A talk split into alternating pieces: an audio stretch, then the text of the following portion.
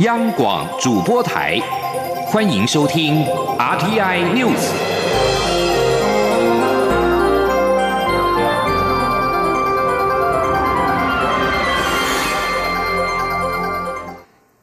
各位好，我是李自立，欢迎收听这一节央广主播台提供给您的 RTI News。今天是双十节，双十国庆大会今天在总统府前举行。蔡英文总统发表国庆演说，主题是“团结台湾，自信前行”。总统表示，现阶段两岸当务之急是本于相互尊重、善意理解的态度，促成有意义的对话，共同讨论和平相处之道，维持两岸关系的稳定是两岸共同的利益，这是双方共同的责任。我方也将坚守。不畏战、不求战的原则，避免擦枪走火。蔡总统在演说中也提出了三大经济策略方向，包括了供应链的重组，打造台湾成为国际资本、人才跟数位技术汇集的重镇，并全力落实经济跟社会的均衡发展。记者欧阳梦平的报道。蔡英文总统在国庆演说中表示，在新型冠状病毒的威胁下，无论对台湾或对全世界来说，二零二零年都是惊涛骇浪的一年。但也因此让国际社会看见台湾坚韧之岛的特质和能耐，让台湾在国际上的面貌越来越清晰，比过去任何时期都更加亮眼。总统表示，这样的成就要归功于全体台湾人民的团结与合作，因为全国上下一心，才能守住疫情的防线，让台湾成为世界的模范生。透过因应疫情的挑战，也证明了国家在逆境中的生存能力，建立了国民的自信。所以，这一年除了是辛苦而险峻的一年，也是丰收的一年。他并请全场以热烈掌声感谢防疫英雄们为台湾的付出。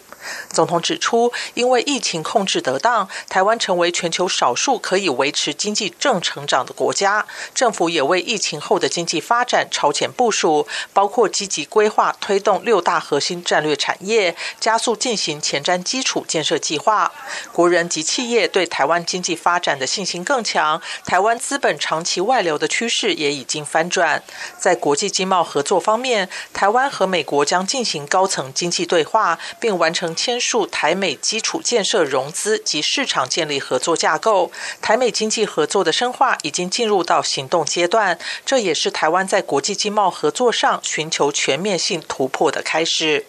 展望未来，总统指出，打造新台湾经济的三大策略方向，首先就是供应链的重组。总统说：“首先，我们要全力全方位的投入供应链的重组。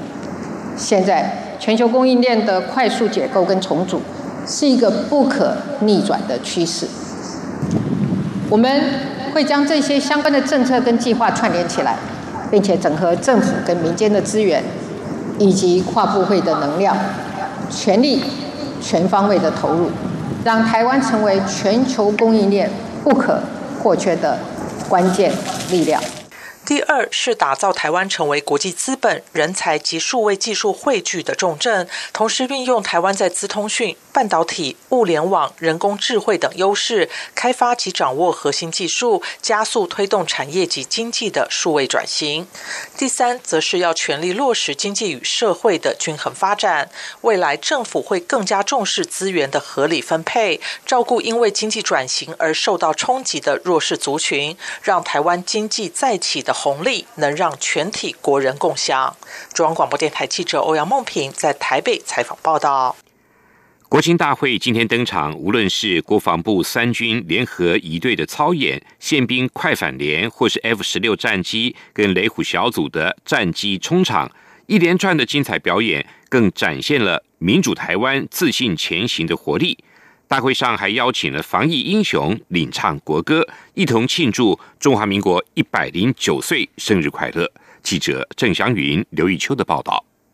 今年的国庆大会有浓浓的防疫成果会，不仅邀请二十位各界防疫有功的代表与台北医学大学的新生合唱团一同领唱国歌，百位防疫英雄登上车队接受民众欢呼。蔡文总统在国庆演说中也特别感谢防疫英雄对台湾的付出，并阐述全球疫情危机让国际社会看见台湾坚韧指导的面貌，呼应今年的国庆主题“民主台湾，自信”。前行，透过应应应应疫情的挑战，我们证明了国家在逆境中的生存能力，建立了国民自信。更重要的是，我们团结了，因为我们深刻的体会到守护家园的重要。所以这一年确实是一个辛苦而险峻的一年，但也是丰收的一年。在令人期待的国庆表演中，国防部三军联合乐仪队总是以华丽的枪法、精准的走位震撼人心。其中一段原地间枪法，靠着枪拍声、踏步以及靠腿声作为节奏，动作整齐划一，气势磅礴，为序幕暖场活动掀起高潮。请看操演。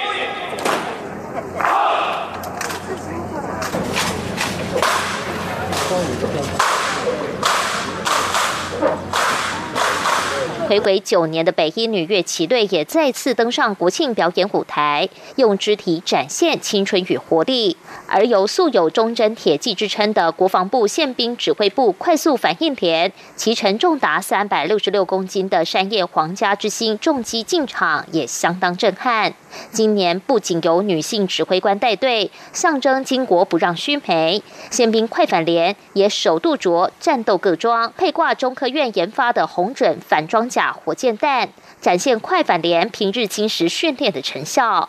另外，由警政署空勤总队带来逼真的反恐突袭演练，也迎来不少掌声。训练有素的特勤队员分别担任歹徒与国安特勤队，模拟劫持危机发生状况。现场烟雾弥漫、爆破、枪声四起，令现场民众惊心动魄。而在国歌领唱时，陆军航空特战指挥部驾驶黑鹰直升机，护伴者空军救护队驾驶的契努克运输直升机，吊挂巨型国旗飞越观礼台，吸引全场目光。活动最后，在空军最新式的 F 十六战机与雷虎小组冲场，并喷放划破天际的三色彩烟，画下完美句点，祝贺中华民国生日快乐。中央广播电台记者郑祥云、刘玉秋采访报道。国庆焰火今天晚上在台南的安平区渔光岛压轴登场，这是台南升格为直辖市之后第一次举办国庆焰火。从下午就开始安排系列的暖场节目，包括了学生一队、石鼓集乐团、明华园以及多组艺人轮番的演出。外交部驻关岛办事处今天举办揭牌仪式及国庆酒会。外交部表示，办事处预定十二号正式营运，就近提供我国人领悟服务，并且进一步的强化我国跟关岛的双边经贸、文化和观光交流。外交部长吴钊燮透过录影影片祝贺表示，我国重视关岛，期待未来拓展双边关系。关岛副总督德诺里欧指出，非常乐见台湾恢复社处，同时也乐观的认为办事处或许未来能够成为领事馆。澳洲今天连续第三天没有新增俗称武汉肺炎的 COVID-19 死亡病例，但是疫情的热点城市墨尔本。却因为新增加确诊人数仍然顽强的超出了解封的标准，而面临封锁措施延长的命运。澳洲的维多利亚州通报十四起新增确诊病例，使得两周的平均略微上升到九点五，是当局所设定的墨尔本缓解限制条件八天之内要低于五的两倍。维多利亚州政府曾表示，一旦达标，将会取消所有关于离家出门的限制。但是，维多利亚州长安德鲁斯今天在记者会上表示，广泛的放宽措施的希望已经破灭。澳洲全国有超过两万七千两百人确诊 COVID-19，八百九十七人死亡。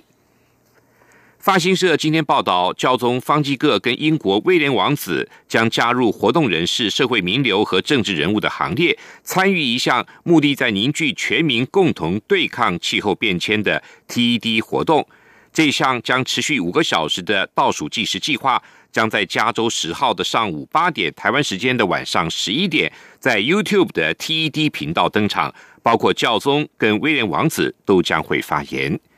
以上新闻由李思利编。